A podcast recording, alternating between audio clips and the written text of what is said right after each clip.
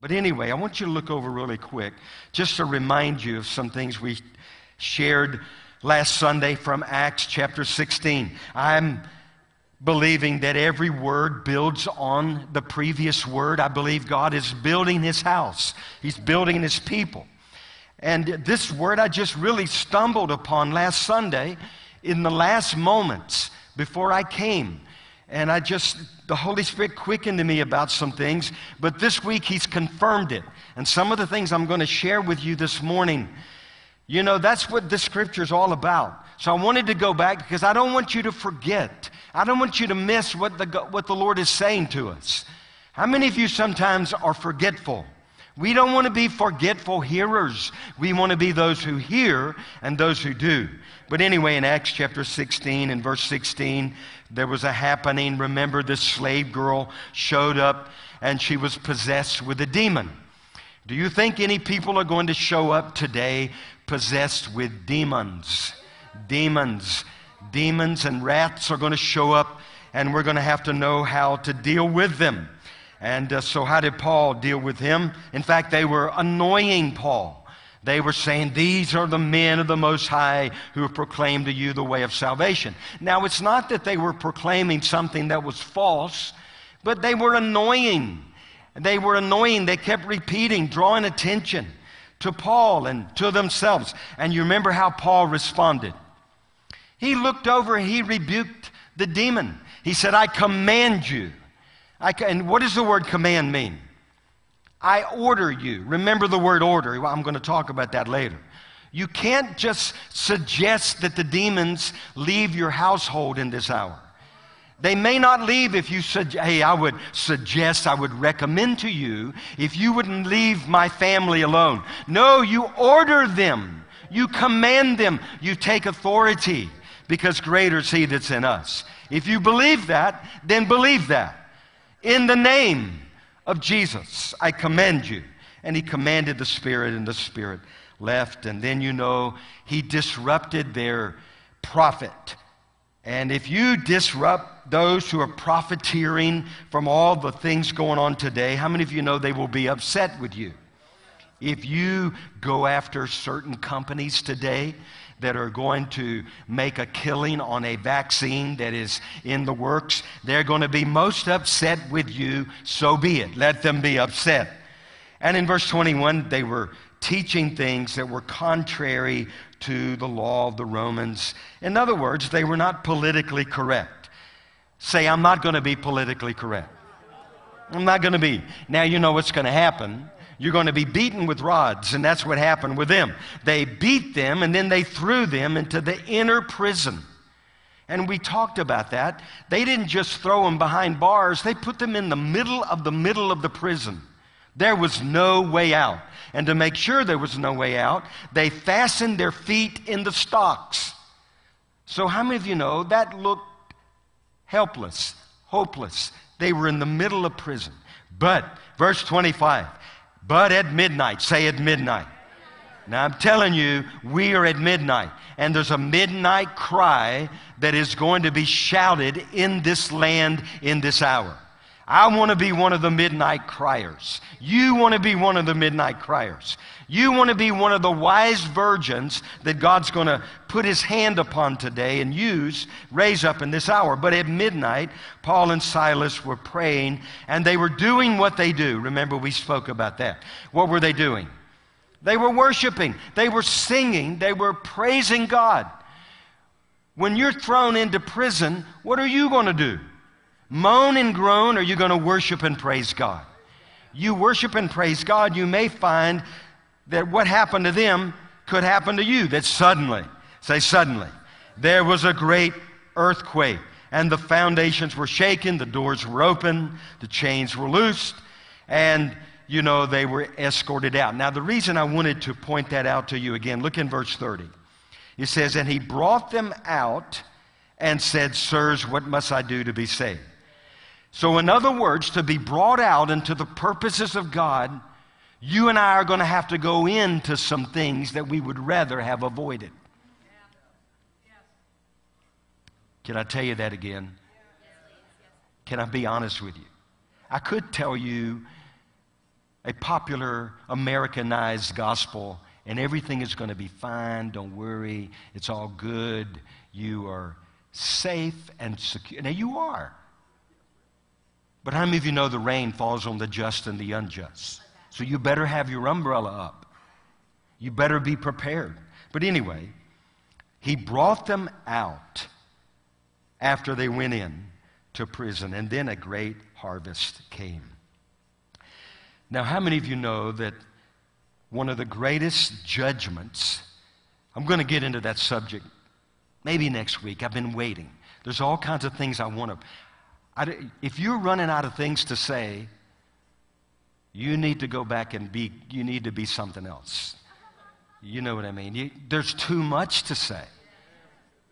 It's dangerous to read the Bible on Sunday mornings for me because I'm seeing stuff and the Holy Spirit's showing me. And I say, God, I need to say that. I need to say that. No, I need to say that. You know, no, you just say what I'm telling you to say. Don't say all that. Just just say that which I'm saying, say. You know, and it's like, well, Lord, how many of you know what I'm talking about? The Word of God is jumping out at you in this hour. If you are wondering, what is God saying to me? I'm going to give you a really, here's the answer go read the Bible. Go, go read your Bible. Go read your Bible. Dust, dust it off. Read the word, open it up, read. God will speak to you. When the scriptures speak, God speaks. If you have ears to hear and eyes of faith. But one of the greatest judgments in this hour will come to the watchman. How many of you know what a watchman is? You know, those are the ones God has shown what's coming. and they refuse to sound the alarm. They took the easy road of popularity, lest they become offensive, lest they be accused of not tickling the ears of those who wanted their ears tickled. They told them the truth, they sounded the alarm, they blew the trumpet. Because if they don't, guess what the Lord says is going to happen? Their blood, they will perish, but their blood I will require at your hand. Now, if you do sound the alarm, you do blow the trumpet, you do issue the warning, then and they refuse, then their blood is on their own head. It's up to them. But you must be a faithful watchman. You don't tell people what you want them to hear, you tell them what I tell you to say. And this has always been in the back of my heart. Boy, I just really appreciated that word last night from the guy from Hong Kong. They tremble at my word. I can just, I, most of the American church will, all over the nation, they will walk into churches and they will walk out and there will have been no trembling, no trembling, no fear of God. They were looking for something that would tickle them, and many of them are going to hear that. But I'm telling you, God's raising up a different breed in this hour. And the ones He's raising up under us, they ain't going to be ear ticklers, I'm telling you now. They're, and that's what we're going to do. We're going to keep pouring into them and believe God's going to raise them up. But I want to remind you of something this morning. You know, what is 2020? One of the, the promises is 2020, First Chronicles 2020. Believe in the prophets and you will what? You will prosper. If you don't believe, if you don't listen, what does that mean? You probably won't prosper to the degree that you would have had you listened. How many of you know we're not to despise prophecies? That's New Testament. Was it 1 Corinthians chapter 5? Some, no, 1 Thessalonians chapter 5, somewhere in there. Do not despise prophecies. I want to remind us of some words that were spoken. And the reason I'm doing this is because they've been confirmed by many witnesses, and the greatest witness is right here inside of my heart the Holy Spirit who speaks to me. You know, I'm not uh, just trying to trumpet what other people are saying. I want to trumpet what He is saying, but I believe the Holy Spirit is saying through many voices. And I just wanted to remind you of some prophecies that were spoken to the church in America. And one was by this man in Kentucky. Remember Pastor Dana he said in September, now we're at the door of September, number said pray for three things. Number one, pray the church have backbone. So let's remember during the month, let's pray the church have backbone. You know, be strong, not coward. You know, cowards go to the same place where liars go in the book of Revelation. They're the first ones that are tossed into the lake of fire. So pray the church has backbone. Secondly, we pray that corruption be exposed. It would be far better if the Lord would come and expose things that have been hidden so that the world, so that the nation can see before they get a chance to vote. How many of you know that? And we need things exposed in the church and out of the church. We need corruption wherever it's found to be exposed. And then, third, pray for the harvest. Hell's plan is to abort the harvest. Wouldn't that make sense? It is, it is God's will that none should perish. Well, it's hell's will that everyone would perish. And so it's our part to disrupt the plans of hell and promote the plans of God. And remember in Acts chapter 16, it's when they went into prison and they came out supernaturally that God used them, and there was a great harvest of souls. They came to them, What, what must we do to be saved? God's going out of his way to speak in this hour. You, Shirley was sharing with me this morning the headlines on Fox. One of them was that God is with you in the midst of the storm. And that was one of the headlines. And then there was a whole list of scriptures about who God is in the media. I feel like God's saying, if you don't tell them who I am, I'm going to get the news media to tell them. Somebody's going to tell them who I am in this hour so they can choose to follow me. But that wasn't all the words that were spoken. You know, last week I, I mentioned that guy, Kevin Zadai.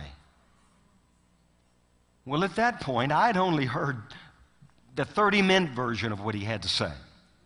And I agreed. I thought he said he had a five hour visitation from Jesus, but there was more to the story. There was an, one hour more that I didn't have a chance to listen to. This week, I still didn't have a chance to listen to, but on one of the Zoom calls, one of the pastors repeated clearly the specific points of which he had to share. And I said, Lord, should I share these things? I've been sharing these things, I've been saying this. So, what it is, we're just going to continue to say what we've been saying, but we need to hear. We need to hear. So, this is what the word was to the nation for this hour. And all of it bears witness. And number one, there is a shortage coming, a shortage of supplies. We've been shouting that for years. If you are not prepared, your time is running out to prepare. My own, now they didn't say this, but my own opinion is I go back, you know, to much is given, much is required. And right before the pandemic, actually the first month, I knew what the Lord had spoken to me and I was in those scriptures about going into your place of hiding, you know, until the wrath of God. And I knew He was humbling, and I knew the Lord was testing. I knew He was shaking everything. He is. He's shaking every idol. He's shaking, you know, all these things. But someone sent me this teaching, and it was a CD on the coronavirus playbook. Remember, I mentioned that. And I listened. And now I'm watching the playbook exactly as he explained it. And I told you, we tried to send a copy to the president. So we sent a copy to General Boykin, and General Boykin was going to get it to the National Security Council. You know, you can't just send something to 1600 Pennsylvania Avenue. Especially in this day, it would be wise to scan the packages you know, make sure you see and you know who you're receiving something from. But anyway, in that playbook, two things, well, there were a number of things, but one thing was you must attack every remedy to the coronavirus. Anyone that rises up with a solution, you must destroy them. You must ridicule them. You must remove them from the internet. Has that happened? How many voices have we heard that shouted, Hey, I'm a physician. I've seen 100% of the people that I've, that I've given this to have been healed. And they were destroyed, or at least silenced. And you never hear from them again. So, anyway, I thought, well, that's interesting. It sure happened. And the other thing is, the plan was to lock down the nations, then let them loose, and then lock down them again and some of them believe permanently. Now, when I was remembering that this week, someone sent me a word and, about what's happening in Australia. And uh, so Australia was on my mind, and they were talking about how they had been in lockdown, and the numbers, the cases are very relatively low. It's not about the virus. At this point, it is nothing to do with the virus. The virus is a tool. And anyway, I was thinking about Australia. I said, Well, God, I'm glad I don't live in Australia, you know. And anyway, and then I was on one of the Zoom calls, and I got on a little bit early with Papa Jack, Jack Taylor. He's my spiritual father. And Jack is, uh, you know, every Friday we have a Zoom call with all of his sons, and I'm one of his sons. And I love Jack Taylor. I've shared all the story. Had such an impact, more than any man that I've known. Jack Taylor has impacted my life. And anyway, he's, he's battling sickness. And, you know, he's going to be with us a little while longer. But anyway, I got on a little bit early, and there was a man and he was saying, Jack, Papa Jack, in our country, we've been on lockdown six months, and now the president is saying we're going to be locked down for another year. And that was Australia. And I just thought, you know, Lord, I was thinking about Australia. Because normally I wouldn't have been on the call. And I'm just telling you, prepare. I thank God that we have men and women in our nation that are standing for truth. But it's not about the politicians at this hour. I'm thankful. I'm thankful, but I'm telling you, it's about the church. The answer is not in the White House, it's in God's house. The White House is giving God's house the opportunity to trumpet while we can trumpet. Okay? You and I must have a voice. I heard Mario Murillo too in one of those Zoom calls. I don't know, in my mind, there are many this week. I'm tired of Zoom calls, but they're better than nothing. You know what I mean? If you can't go, you do the Zoom until they pull the plug. And we're going to Zoom. But anyway, Mario Murillo was just talking about the churches in California. Oh, I know what it was. Another call or something this week. I saw a church in California. They had, it's a county of well over 100,000, I don't know how, a couple hundred thousand. They've had 200 people die of the virus. Their churches are being shut down.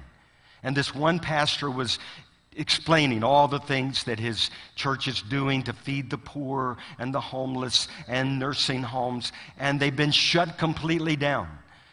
And he was pleading with the officials let us open up again. We feed thousands of people. We have a bus ministry. He has, I don't know how many, looked like there were 30, 40 buses. I don't know. They go and they minister to their county, and over just a couple hundred people, they've been shut down. And Mario Murillo, you know, was just again saying, it's not about, about the virus, and you shouldn't close because of the virus. You must open while you can open. You must speak while you can speak. There is night coming when no one will speak.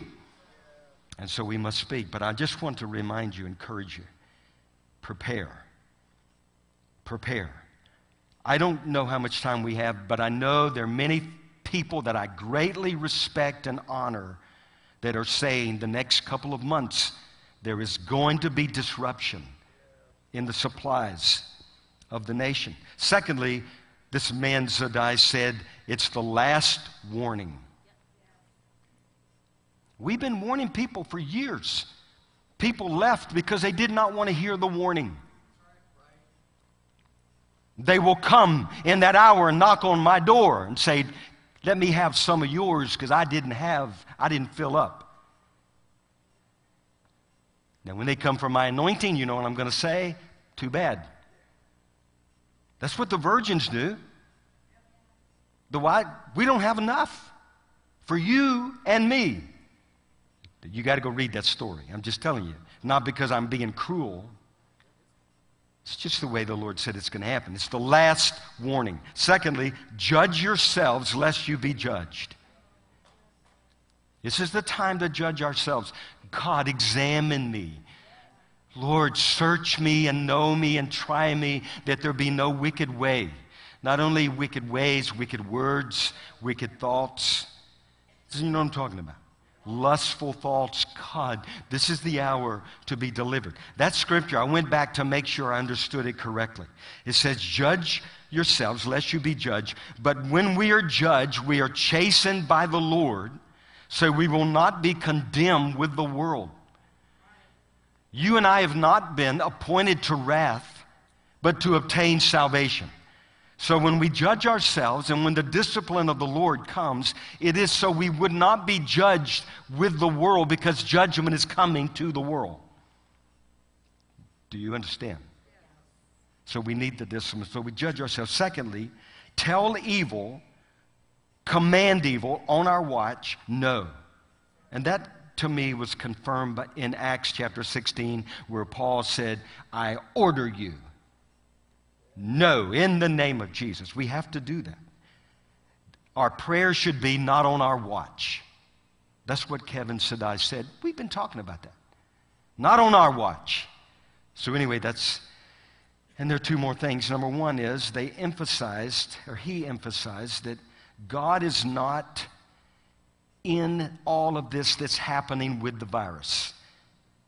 Now, let me, let me explain that. I think this is the way he's, I don't want to put words in his mouth because I know that God has used the virus to shake everything that can be shaken, to get our attention, to deliver us from the NFL and the NBA. You know, the NBA has gone completely now to becoming a Marxist political organization. Complete. And I would tell them that if I had the opportunity. You are a Marxist organization, communist, 100%. But anyway, God used all of these things, but at this point, the devil is using this virus for his own benefit, for, hev- for hell's benefit. Compliance, captivity, slavery. You know how I know that? It's because it's happening all over the world. If you understand what's happening in Australia, and many of these nations, you would know God, this is not normal. This is not normal. It is global. You need to know what the Bible says about global happenings. We need to be wise. And then the next thing is, is China and the enemies of the United States have something more planned. So the hour is urgent. We must get our house in order. Is it okay if I share that with you? Get your house in order. Get your house. You need to ask God, define my house. I know the house is here first, my heart, but my household, my family. Get things in order. Get prepared. If there's disruption, there are many plans that the enemy has. I know some of you thought that we would be as Americans, shielded from what the rest of the world has to face. I know that many of us did not want to hear.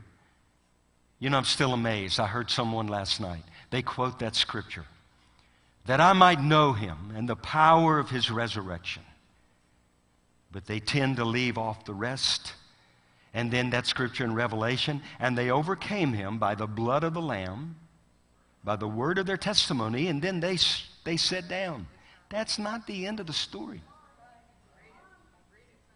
And they overcame him because they loved not their lives even unto death. You know why much of the church doesn't know the third part of that? Because the preachers haven't told them the third part of that. Because it's unpopular, it's fear mongering. Let me tell you, if you give into that voice, you've departed from the voice of the living God. Because the church in America should be trembling at the word of God, not laughing, not saying, I can take it or leave it. I don't like what you say. I'm going to go down the block and I want somebody to tickle me, my ear. That's much of the American. Boy, the shaking's coming. I'm, gl- I'm glad. Now, I'm telling you, it's a good thing. Don't grow weary. I'm telling you, don't you dare grow weary. Don't you dare grow weary. Don't you grow fearful. This is not the time to be fearful, it's the time to be strong. Now, I'm going to finish up this because I want to get in the word. I like preaching good news. Some people say that's not good news. No, you have to tell people first the wages of sin is death. You will die, America, in your sin, but the gift of God is eternal life. There is an answer, there is hope. The cross is still the hope, the blood of Jesus is still the antidote.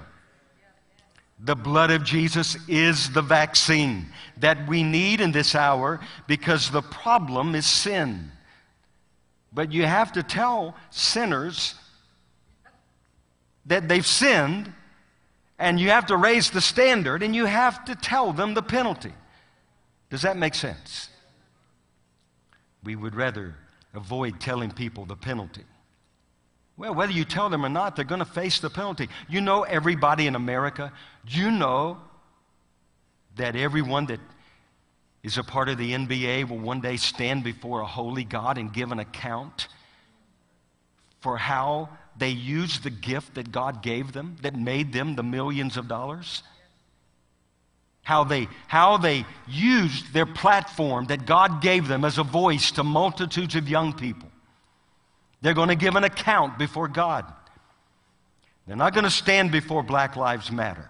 They're going to stand before a holy God. Anyway, I don't know why I said that. Okay, get to the good news. It is good news. Jesus reigns, his kingdom. The good news is that everything can be shaken except for the kingdom of God. And there's a kingdom that is coming that will never end. And if you're in that kingdom, you are here for eternity. Maybe not in this world, there'll be a new heaven, new earth, I know, but you're going to live forever. That's what he said. That's what John 3:16 is all about. Amen. For God so loved the world. You got to tell people God loves the world. When I get to Minneapolis in when 2 weeks from now, I'm going to say Minneapolis, God loves you. God so loves Minneapolis. You know, I'm going to do that. I, I, keep telling, I keep thinking, I keep telling Shirley, who's going to come to that meeting? Can you even have meetings? I'm going anyway. They had canceled the meeting. I'm not going to cancel. Besides, I bought my ticket and I'm going. You're going to try to go too, aren't you? You're going to try. But anyway, we're going to figure it out when we get there into Minneapolis. You know, it would be just like the devil to try to use, bring evil out of Minneapolis. You know, that's where the Billy Graham ministry actually started. I remember walking through the Billy Graham library one day, and they had a, one of the first letters written to the Billy Graham Evangelistic Association, and they didn't know the address. Somebody was writing Billy Graham, they said, Billy Graham, Minneapolis, Minnesota. And then they didn't know the zip code. They, they thought he said Minneapolis. No, it was Minneapolis. But anyway, God loves Minneapolis. How many of you know we can't remain silent in this hour? We can't remain seated in this hour. You can't remain in a state of shock in this hour. The only thing necessary for evil to triumph is for good men and women to do nothing. Could God take care of it all? Absolutely. But somehow He's given to earth the sons of men. And they have responsibility, they have a role to play. Okay, go with me. I want to look at four things in the scripture. Actually, six things, but I'll go quickly. You say, go quickly because this week I got two words that came to my mind all things. All things. I got it at prayer on Monday morning. We pray every Monday morning at 7:30. Some of the people gather. Everyone is welcome. But we just give the week to the Lord. We pray over all the prayer sets during the Moravian lampstand. We pray over the altar because it's written up here that the fire would never go out. We pray all these things. And I, as I was going out, I heard all things, all things. So I started looking in the Bible about all things. Now, the first thing that should come to our mind, remember, is Philippians that says, I can do all things through Christ who strengthens me. What that means is, is without Christ, you can do nothing. You know what nothing means? No thing. No thing of eternal value. Now, you can do things that are of not, or maybe not of eternal value, but nothing of eternal value. But with Christ, you can do all things through Christ who strengthens us. He is strengthening us in this hour. If you are weak, hang on. The one who will strengthen you, the one who is your strength, is coming to show himself strong on your behalf. Confess your weakness because in confessing, you will become strong you will find your weakness being replaced with the strength of heaven. So, anyway, let's go now to Colossians chapter 1. Colossians chapter 1. Four more things, or maybe five more things, but I'm going to read the scripture. I'm just going to let our fingers do the talking as we read the scriptures this morning, okay? All things. Colossians chapter 1, verse 13. He has, say, He has. He has delivered us from the power of darkness Now I know He will, but that scripture says He has. You should underline that, or you should draw a circle around that. He has delivered us from the power of darkness and conveyed. What does that mean? Transferred. He's picked us up out of darkness and He's planted us in a different kingdom, the kingdom of the Son of His love. We are loved more than we will ever, ever understand in this life. I don't even think in, in, eternity we're going to understand the depths of the love of God, the width, the length, the height, and the depth of the love of Christ for us. And there's greater, no greater love than this, than he laid down his life. Verse 14, in whom we have, say have, we have redemption He's bought us out of slavery, out of sin, through His blood, the forgiveness of sins.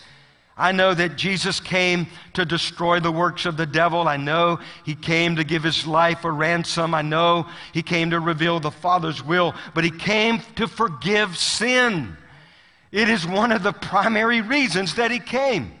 He came to the sick to give them the solution to bring healing. There's forgiveness. And then verse 15 He, who's He? Jesus is the image of the invisible God. Now, I've never seen God. The scripture says He's invisible. Some say they've seen Him. But I've seen Jesus. I mean, I've seen. I've seen him in other people. So if I'm seeing him and he's the image of the invisible God, guess who I'm really seeing? The Father said, You want to see me? You see me through my Son. He's the image of the invisible God, the firstborn over all creation. For by him, say all things, all things were created. And in heaven and that are on the earth, visible and invisible, whether they're thrones or dominions or principalities or powers. I want to repeat that because I want the principalities and powers to hear that. All things, whether principalities or powers, all things were created through him and for him. What does that mean? That means God has the ultimate purpose that will be fulfilled, not the principalities and powers. God's purpose is that which will rise. The enemy's purpose will ultimately fall. I know that he only has a short time. Great is his wrath. He's going to rile up. You can hear the riling up through the voices of all of his servants in this hour, but I'm telling you, their doom is sure. There's only one kingdom that's going to last. It's the kingdom of the Son of his love. And then it says, and he is the head of the church. Now, I may be old fashioned, but I believe that scripture. I believe that scripture. I'm not the head, He is the head. I'm just going to do my part. You just do your part. Together we all have a part. There is only one head of the church. His name is Jesus. He's the head. If you have a problem, where do you go? You go to the head. Hey, head, I have a problem here with your body. The head will speak to his body. All instruction comes from the head to the body. Now, it's not that we're not to encourage and, you know, hold one another accountable, but I just believe that he is the head of the church. And I'm going to go out believing it. I'm going to believe, God, you're the head. You, you are with me. You're not going to desert me. You know, the enemy always wants you to feel like you're the lowest, lousiest, worst than the history of humanity. There's sometimes I feel like, God, that was the worst message in the history of Christendom. How could I have preached such a bad? And then you know what he reminds me of? There's none righteous, my son. No, not even one. Not one man, not one preacher, not one church. Those churches that think they're righteous are the ones that I ain't going to have anything to do with. Because if you think you're righteous, your righteousness is in and of yourself. Your righteousness is only in me. And I'm going to use you, even in your weakness, to display my strength in this hour. Now, I'm just telling you, that's what he told me this week. He said, All have been found under sin. There's only one righteous and He's given us that righteousness. He's the head, He's the of all things. He's the firstborn, and in he, we, he has preeminence. Now, I'm telling you, I could stop right there, but I'm not because I have a few more all things. But I'm telling you, Jesus is preeminent in the house of God. In this house, he's going to have the preeminence. And in, in, as far as my concern, in this nation's house, he's going to have the preeminence. As for me and my house, he shall serve the Lord. We shall serve the Lord. We just need about 10, 100,000 churches to rise up and declare that. Everywhere in America, in this state, in the state of California. I know right now California is in the midst of chaos. Churches are closing. We listen, I know a greater kingdom. And there's a greater God. Oh man, I'm looking forward to it. I actually get excited. That governor thinks he's got power. Governor Newsom will bow. One day, every knee shall bow, every tongue shall confess that he is Lord. I'm telling you, Gavin Newsom will bow before a holy God one day on his knees. And he will say, I rejected you in my life, but now where I'm going, I must acknowledge you, but it will be too late. And that's not too late now, Governor Newsom. It's not too late. You can be saved. You can be delivered. You can raise up an army of God in that state. You can become as a, a champion in this hour. It's not too late for you. But don't wait. God loves him. But anyway, all right, the next thing, the pre, say the preeminence. He's over all. Okay, John 1. Say John 1. John 1, John 1. And you should read John 2 and then John 3 and John 4 John 5. But anyway, John 1, verse 1. In the beginning was the Word, and the Word was with God, and the Word was God. There are some versions today, some of you watching in your version that you were given by somebody that knocked on your door. It may say, and the Word was a God. Can I tell you that is false? That is a perversion. It is wrong. He's not a God, He is God. How many of you know there are Bibles out there that mistranslated that scripture? And they give them away to people and they don't know. He's not a God, He's the God. The God. Verse 2 He was in the beginning with God, the Word, Jesus. All things, there it is, say all things. All things were made through Him, and without Him, nothing was made that was made. Now, this is one of those difficult questions in this hour because you say, okay, nothing was made that was made. All things were made through him. And then we read earlier, for him, here, without him, nothing was made. What about cancer? What about the coronavirus? What about all of these things that are happening? How many of you know None of that existed in the Garden of Eden. None of it existed. There was no coronavirus. No one had to wear a mask in the Garden of Eden. People have been, the truth is, people have been wearing masks ever since. But none of that existed. But can God use all of these things today? The thief comes to steal, kill, and destroy. Jesus said, I've come that you might have life. The issue is, He's God. And He's given, He's God above in the heavens, but He's given to the earth, to the sons of men. So, what must the sons of men do? They rise up, take authority in the name, they command, they order, they proclaim, they preach, they love, they give, they do the Father's will, and what happens to hell? Hell begins to back off, heaven begins to rise up. In fact, it doesn't only rise up, it comes. That's what we've been praying for 2,000 years. God, let your kingdom come, let your will be done. Do you think He's going to answer the prayer? He's going to answer. How is He going to come? How is the kingdom going to come? Where is the kingdom? The kingdom is within you. So the kingdom comes through you to the ends of the earth. Heaven is manifest on the earth. The will of God will be done on the earth. What God is looking for are those who will surrender to His will in this hour. Will evil exist? Evil does exist. That's why we're here. And Calvary covers it all. We go back to the cross. But these things, God is using these things, and that's how I know. I know right now this virus is totally of hell, but God is still going to use it. He's going to use it to get people's attention, to draw them to Himself, to smash the works of darkness. You know, I don't know about you, but I see all these people. It's like massive deception. And all you have to do is read the Bible. It tells you all about it right here in the book. I'm glad I read Revelation chapter 13. You may want to read that chapter again and again and again. The whole world will worship and follow the beast,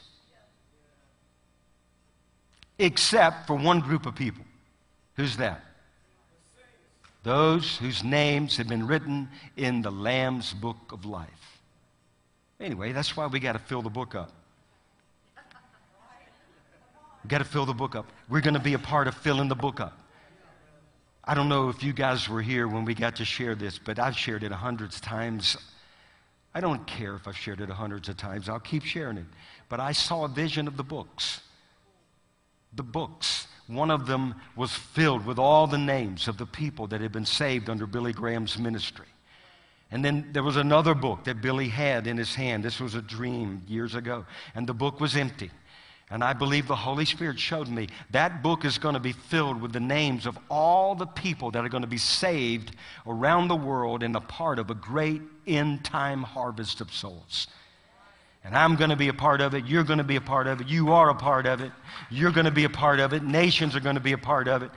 I know it's looking bleak out there. I don't know what's all going to happen in September, October, and November. I just know who's reigning and ruling, and I know who is God, and I know that His word is going to stand, and the, man, the words of man is going to fall, but the word of God will endure forever and ever and ever and ever. All, you know, the will of man is grass, the flower fades, but the word of our God endures forever. Well, there's a whole lot more to say about that because there are a lot of questions. Say, God, why did you allow this? How come you're allowing rioting to go on in our cities? Do you know there's some people don't even know it's happening? They deny it. There's a whole group of people in America that do not even believe you when you tell them there's rioting going on in our cities. They think they're peaceful protests. They're not peaceful protests. You need to open your eyes.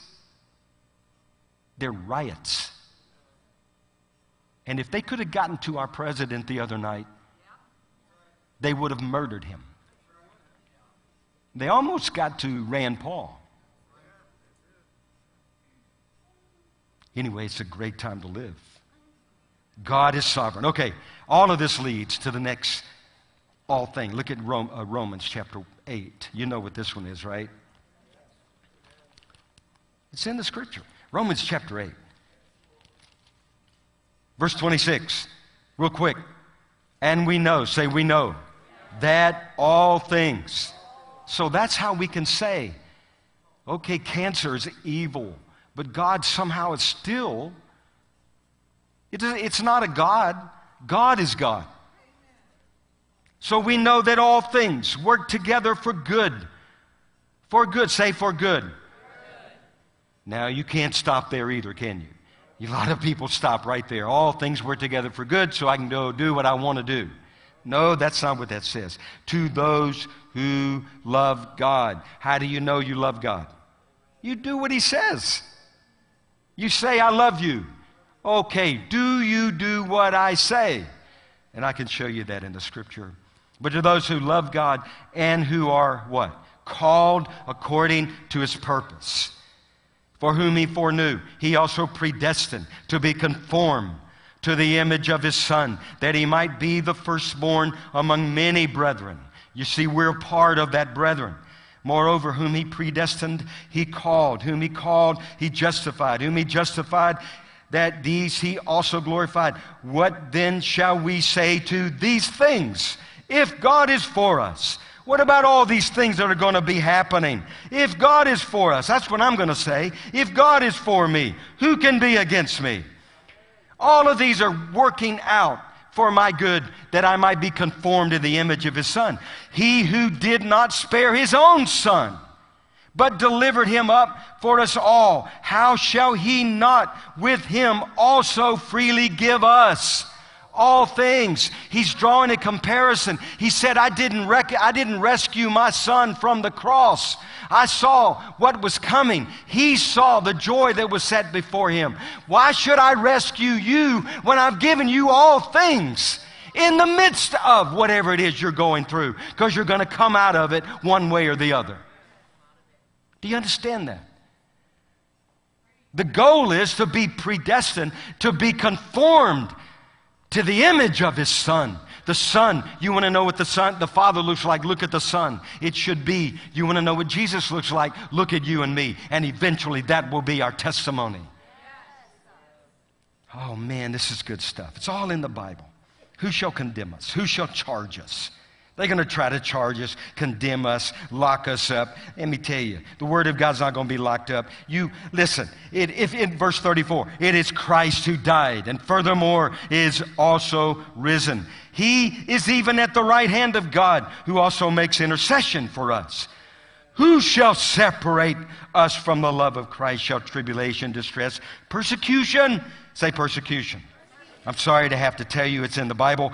Famine, say famine or nakedness, or peril, or sword, war, as it is written. For your sake we are killed all the day long, for we are counted as sheep for the slaughter. Yet, say yet, yet in all, you should circle, encircle the whole thing there. All these things persecution, sword, famine, all these things. We are more than conquerors through him who loved us. For I am persuaded that neither death, nor life, nor angels, nor principalities, nor powers, nor governors, nor mayors, nor any Marxist organization, nor things present, nor things to come, nor height, nor depth, nor any other created thing shall separate us from the love of God which is in Christ Jesus our Lord. Man, the Word of God is real today. Two more all things. No, maybe three, but they're fast. Second Thessalonians, because we talked about this one. I guess I need to talk about it again because somebody didn't hear it. Some of these things you're going to have to repeat time and time again. You know, Eve, I need God to repeat things to me.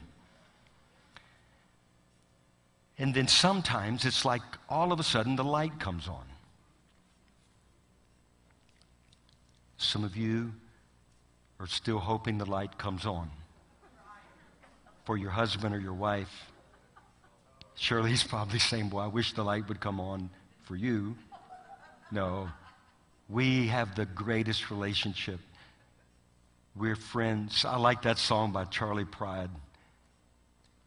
Kiss an angel good morning. Tell her that you love her all the day. I'm telling you, we have a great relationship. I waited forever for God to send me a wife. I'm not about to mess up one single day. God chose my wife, He sent my wife. I prayed. Anyway, we need to remind ourselves. Look in verse 7. I fought the good fight.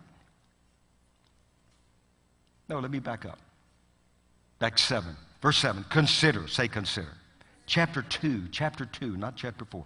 Second Timothy chapter 2, verse 7. Consider what I say. Are you with me? Second Timothy chapter 2, verse 7. What did I say? You're listening. This is good. This is good. This is good. It's better than that time when I was a little boy and I was looking up in the choir and all the men, the old men, you know, they sat in the choir loft in those days and they were all nodding their heads, you know, like this. And I thought, you know, the preacher could turn around and say, You all are going to hell. They would have been all nodding their heads, just like, just in agreement. It's better to be awake than nodding your head. Look, verse 7 Consider what I say, and may the Lord give you understanding in all things. Do you mean we can have understanding in all things? All things. Wait a minute, I thought I had to get a doctor's degree. Your paper, like Dylan would always tell the story of the papers, these are your papers. Your papers written right here. These papers, the living word, that is your paper. Remember that Jesus Christ of the seed of David was raised from the dead according to my gospel, for which I suffer trouble as an evildoer, even to the point of change. But the word of God is not chained. Now, did you read that? He said, I've suffered trouble, but the word of God is not chained. Therefore, I endure what? All things. I endure all things for the sake of the elect. Who are those?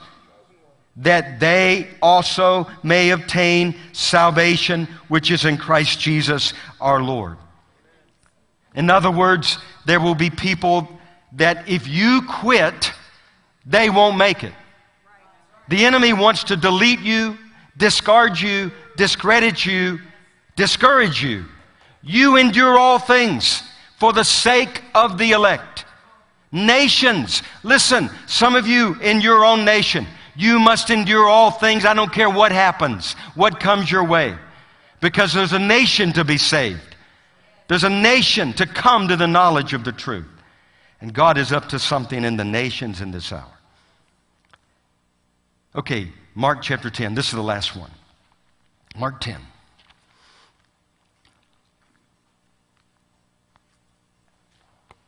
Say all things.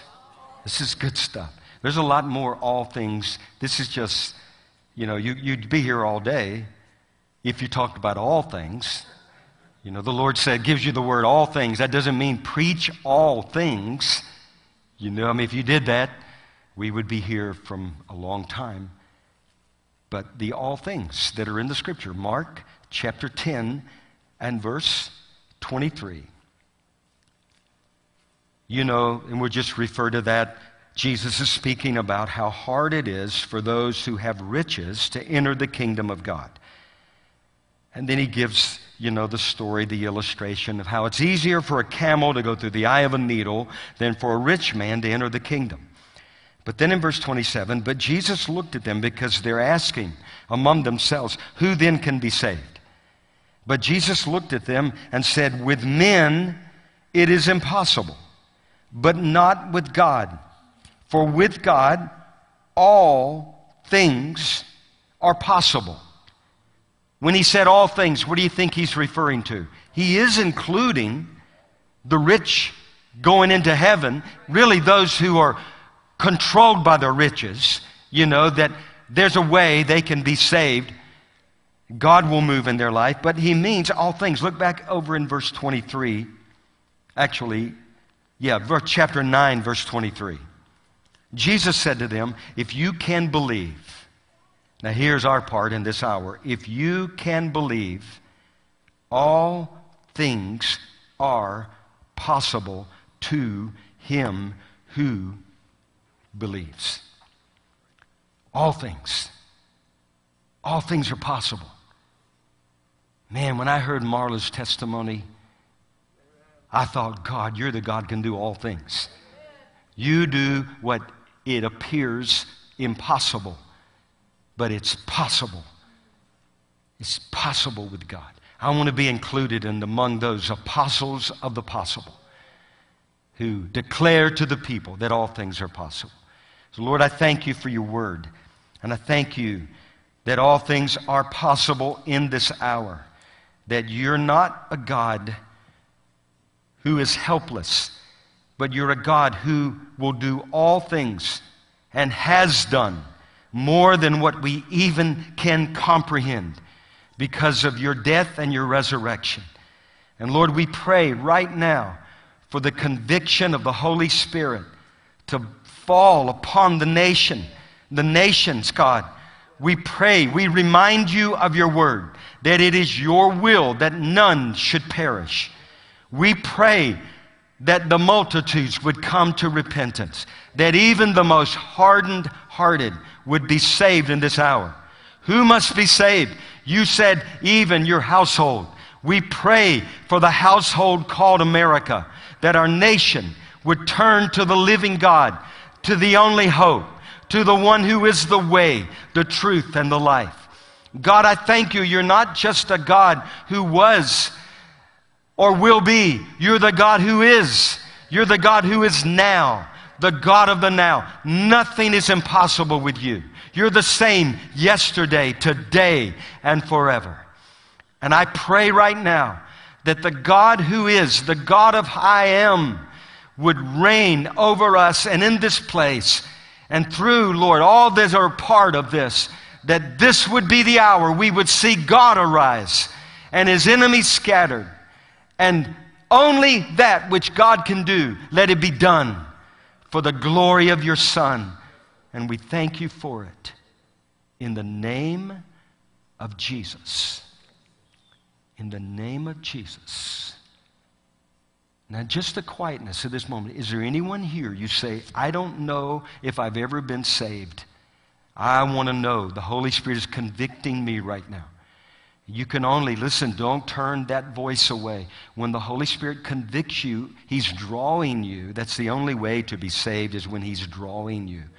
And you would say, right now, there's something happening. The Holy Spirit is drawing me. Would you pray for me? Is there anybody in this room, anybody watching? I know they're going to be watching. I know they're in this room.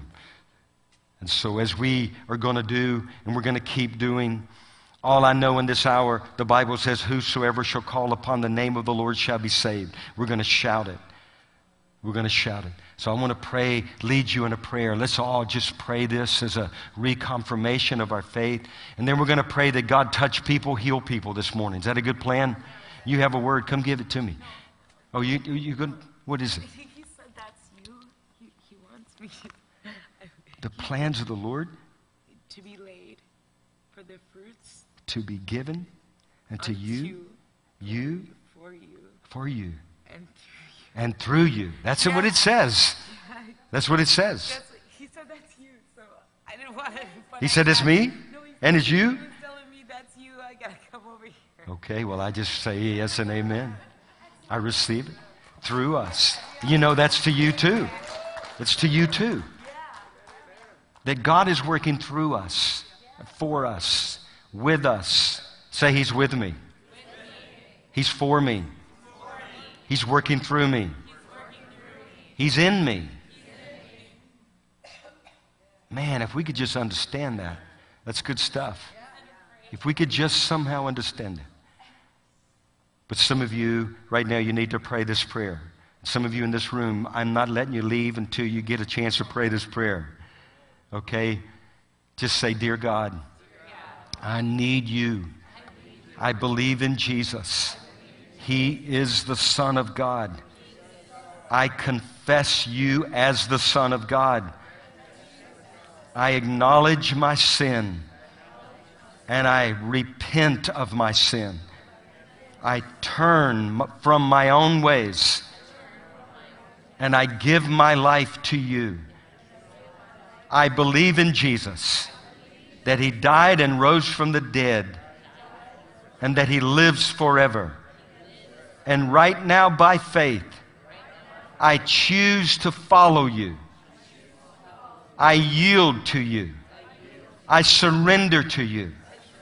And I thank you for your word that whoever calls on the name of the Lord shall be saved.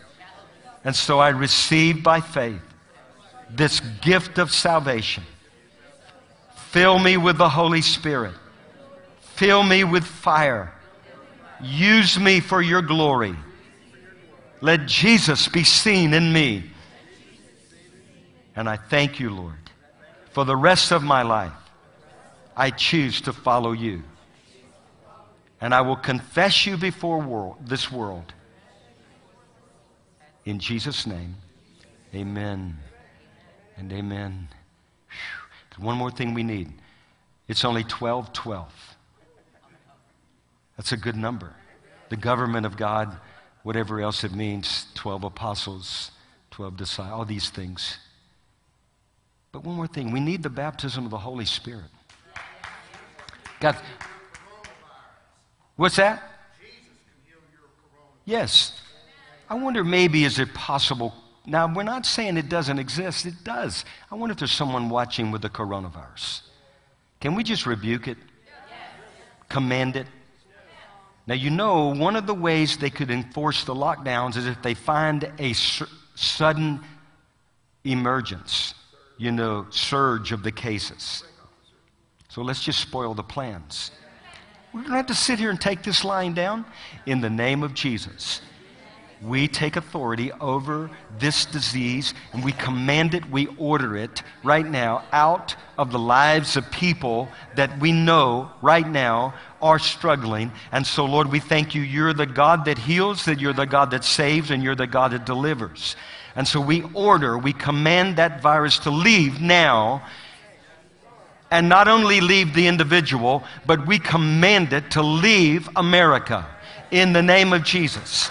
And Lord, we pray that all the shenanigans around it and all the efforts to abuse and use it for political gain, we pray those plans would be spoiled, overturned, and exposed. Lord, we as the people of God, the sons of God, of which all of creation's waiting for right now, we remind you of your word. You said there is nothing hidden that would not be revealed, nothing covered that would not be brought to the surface. So we pray, let it be uncovered, let it be exposed, let the plans be revealed. Lord, just like Haman was hung on his own gallows. We pray in the strong name of Jesus that those who have built the gallows now would be hung on the gallows. But first, we pray, God, that those who, before they're hung, they would see one more time the one that was hung for them. We pray for salvation. God, we ask you to break the hearts of the most hardened, those that have been delivered, those who have been captured by the grip of hell. We declare the gospel is the antidote, that the blood of Jesus is the vaccine for the virus. And we declare the vaccine, the blood of Jesus, is that which will fix America. And we declare that over the land. And we pray for a great harvest of souls to come into the kingdom. We throw the nets out from the north to the south, to the east and to the west. And we pray harvest come, that the King of glory would come in and he would receive the reward of his suffering and be glorified in this hour. God, we ask you to fill that book with the names of formerly members of Black Lives Matter. God, we ask you to do it, Lord. Do something that only you can do. Lord, we ask you everywhere there's a plan to disrupt. Let hell's plans be disrupted and let the kingdom of God come on the earth as it is in heaven. Lord, through the church in this hour, we declare it, we believe it, we prophesy it. God, we prophesy now. Lord, we know there are those that are trying to, right now, they're, they're trying to steal the election. While they're accusing others of trying to steal it, they're working behind the scenes to try to steal it. God, we ask you to spoil their plans, we ask you to expose it. We break the powers of darkness now. In Jesus' mighty name, we say no, no. We order you. We, you will not rob America. You will not steal from the church the inheritance that we've been called to in this hour. And we thank you for it now, Lord. Keep us, keep our souls hot in this hour of intercession. We pray the church have backbone. All through the land, the church will have backbone. We pray, God, that corruption would be exposed. Corruption in the Senate, corruption in the Congress, corruption in the houses that claim to be the houses of God. We pray for corruption to be exposed. And God, we pray, as we've already prayed, for a mighty harvest of souls. And we're going to pray this through the whole month.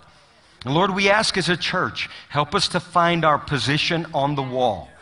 There's so many prayer movements in this fall We want to be a part of all of them, but we can't. So show us the ones that you most want us to embrace, to put our hands and embrace it and be about. Listen, we need the Holy Spirit. God, I pray, fresh anointing. How many of you need the baptism? If you need the baptism or fresh anointing, come forward. We're going to pray for release of the Holy Spirit this morning. You watching, you come. We're going to pray an outpouring of the Spirit to fall in this room, fall upon the nation. It is our greatest commodity. It's not just a commodity, it is our only answer. He, not it. He, the Holy Spirit. The church must be empowered with the Holy Spirit in this hour. We need all the fire of heaven. We don't need to be wanting. We need our lamps filled with oil. We want to be among the wise virgins, not the foolish. The only thing that separated them, they all were sleeping until the midnight cry, but until the bridegroom, but still they filled their lamps with oil. So, how many of you want your lamps with oil? We're going to pray. Father, in the name of Jesus. And Lord, we're just humbling ourselves. We're just humbling ourselves. You say you will look upon those who humble themselves. They're of a poor spirit. They acknowledge their need of God. We don't have it in and of ourselves. We need heaven. We need God. And so, right now, Lord, we humble ourselves. We yield to you. We repent of our sin. Lord, mostly where we've grieved the Holy Spirit. We ask you to forgive us where we quenched the Holy Spirit. We resisted the Holy Spirit. Where we did what was begun in the Spirit and then we carried it out in the flesh. We repent. We ask for mercy. We ask for forgiveness. Some of you are there with me because you know we've all been there. We began well, we began in the Spirit, and then we, we we, we carried on in our own understanding. Go ahead, Alicia, put that CD in. But right now we repent. And God, we're calling out to heaven. We're the people of God. Lord, we often think you should use others, but Lord, you've chosen us. We didn't choose you, you chose us. Say, God chose me. Listen, you got to know that. He chose you in this hour, 2020. This is the hour. He picked us out of the crowd and He chose us. So, right now, Lord, we thank you. We're the chosen, not on our own righteousness, but the righteousness that is imparted to us through the shed blood of Jesus. And so, right now, God, we pray for a fresh baptism of the Holy Spirit, fresh wind of heaven.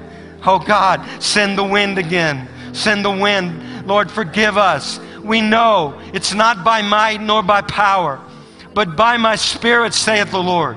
And God, if I heard anything on those Zoom calls this week, it was a call for the Holy Spirit to revisit the church in the land. We needed the rain. We need the wind of heaven to blow, to come, to empower, to anoint, to give us that fresh oil, to fill our lamps with oil. Lord, we're asking, fill our lamps, God. Fill our lamps, God. Fill our lamps. Just say, God, fill my lamp. Fill my life. Holy Spirit, come. I receive by faith the anointing, the infilling of the Holy Spirit. I ask you to baptize me. Baptize me in power. Stir the gifts in me. Let all that you've appointed me to walk in, let me walk in it. From this moment on, I take up my cross and I surrender. I yield. Holy Spirit, I'm yours. America needs spirit filled church, spirit led church, spirit empowered church, spirit baptized, dead to self but alive in Him. Lord, I ask you with all my heart, as one of your sons, send your Holy Spirit. And just receive. Just receive.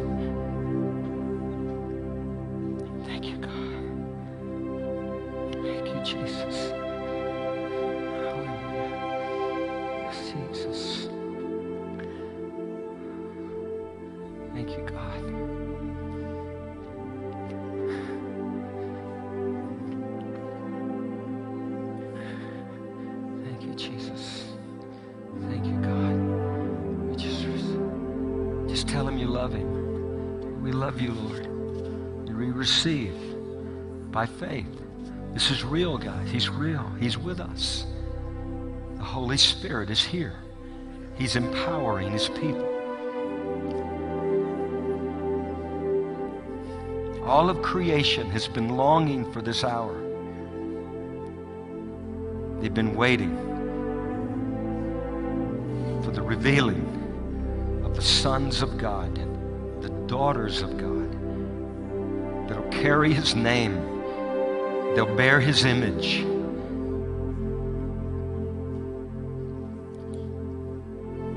I'm telling you right now, he's imparting grace, he's imparting gifts, he's imparting the anointing because he knows what is ahead. And as long as you have Him as the head, you can overcome whatever is ahead in this life. Does that make sense? Because the head will not disappoint or fail. He's with you, He's in you, He's for you. If God be for you, it doesn't matter who's against you. So, Lord, I thank you now. We just linger just another moment. I, I just, um, you know, it's not a simple prayer that's going to make everything go away. But it is our simple prayers that God will hear to do in us what is supernatural to prepare us, to ready us, and to use us. That's all I know. He's going to use us. He's going to use you. You guys that came up from Florida, He's going to use you. I don't know where He's planted you, but He's going to use you. Going to use you. I know one thing there's still a great revival to break out among the Hispanics in our nation. It's going to happen. And you know what? I'm going to say this black lives do matter. All lives, white lives, black lives. God's going to do something among black lives in our nation. It's going to rock the very foundations of hell. That God is going to use, He's going to use them. I kept trying to think of the guy's name that plays for the NBA. What's that? Ain't no racism anyway. In him, there's no black or white. But what's the guy's name? I want to speak a word. Le, yeah, James, LeBron James. I didn't mean to be so rough on LeBron because there's a call of God on LeBron James's life. I'm telling you. He's got a call of God on your life, LeBron. You may never hear this. And I know that you have great influence, but I'm telling you, if you will take one step towards Him, He will take a hundred steps toward you, and He will show you what you've been created for, why you were born, what you were appointed to do as a little boy. Yes, it's to play basketball, and you're one of the best that's ever been, but God has given you a divine purpose. He wrote in the book of your life, LeBron James is the title of the book, but He's written in it a divine plan. All you have to do is surrender to Him. And He will say, I know the plans I have for you, LeBron plans of good and not for evil to give you a future and a hope. And He's written all your days in a book, they've all been numbered. And I'm telling you, the best is yet to come. You think you were you enjoyed your NBA career, I'm telling you, a son of God career is going to blow it all away being his son, you're going to shine. You're going to rise up to the highest because you're going to know the highest. Now let's just see if God does how he does with all that. Does that make sense? But now I'm praying, hey, this is a word for you too. He's the highest and he's in you. I don't know where you're from. Are you around here? Oh, that's right. Didn't you just moved here? There's people that are moving here that God's going to do great things through. So you have a purpose one of the hard things is God, when they come, help them find their place. So, Lord, help each one find their place. You said you were the head, so we're available to be at your disposal. Give us wisdom and discernment, but you plan to lead people in their place. Now, thank you, God. Thank you, God. So we seal this work. We got to seal. Put your hand right here. Let's just uh, this work. I know there's something happening. There's a sealing, there's an infilling, our lamps just got full. Right now, many of you, your lamps got full.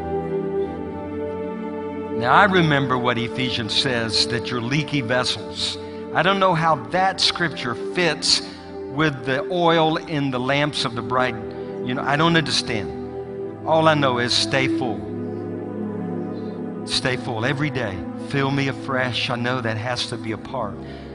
So, Lord, I just thank you. We seal this prayer. Thank you. We are full. Our lamps are full. And I know there's more. Lord, I know there's always going to be more, more, more, more. I know that. But we ask you to seal this work. And we ask for fresh and fillings every day. Every single day, fresh infilling of the Holy Spirit. And we thank you. We're going to have more than enough for this hour. Thank you for the greatest work in Christendom that's about to break out as we come through these days. Thank you, God, that you will finish what you started. You will complete the work. And I declare that over this nation. I declare it over the nations. You will declare, you will finish.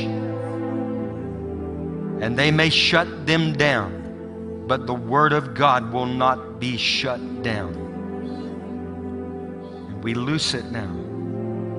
Thank you, God. It may not be as we planned, but it's as heaven decrees. And the will of God and the kingdom of God will come. In Jesus' strong name, amen. Amen. Praise God. God bless you guys.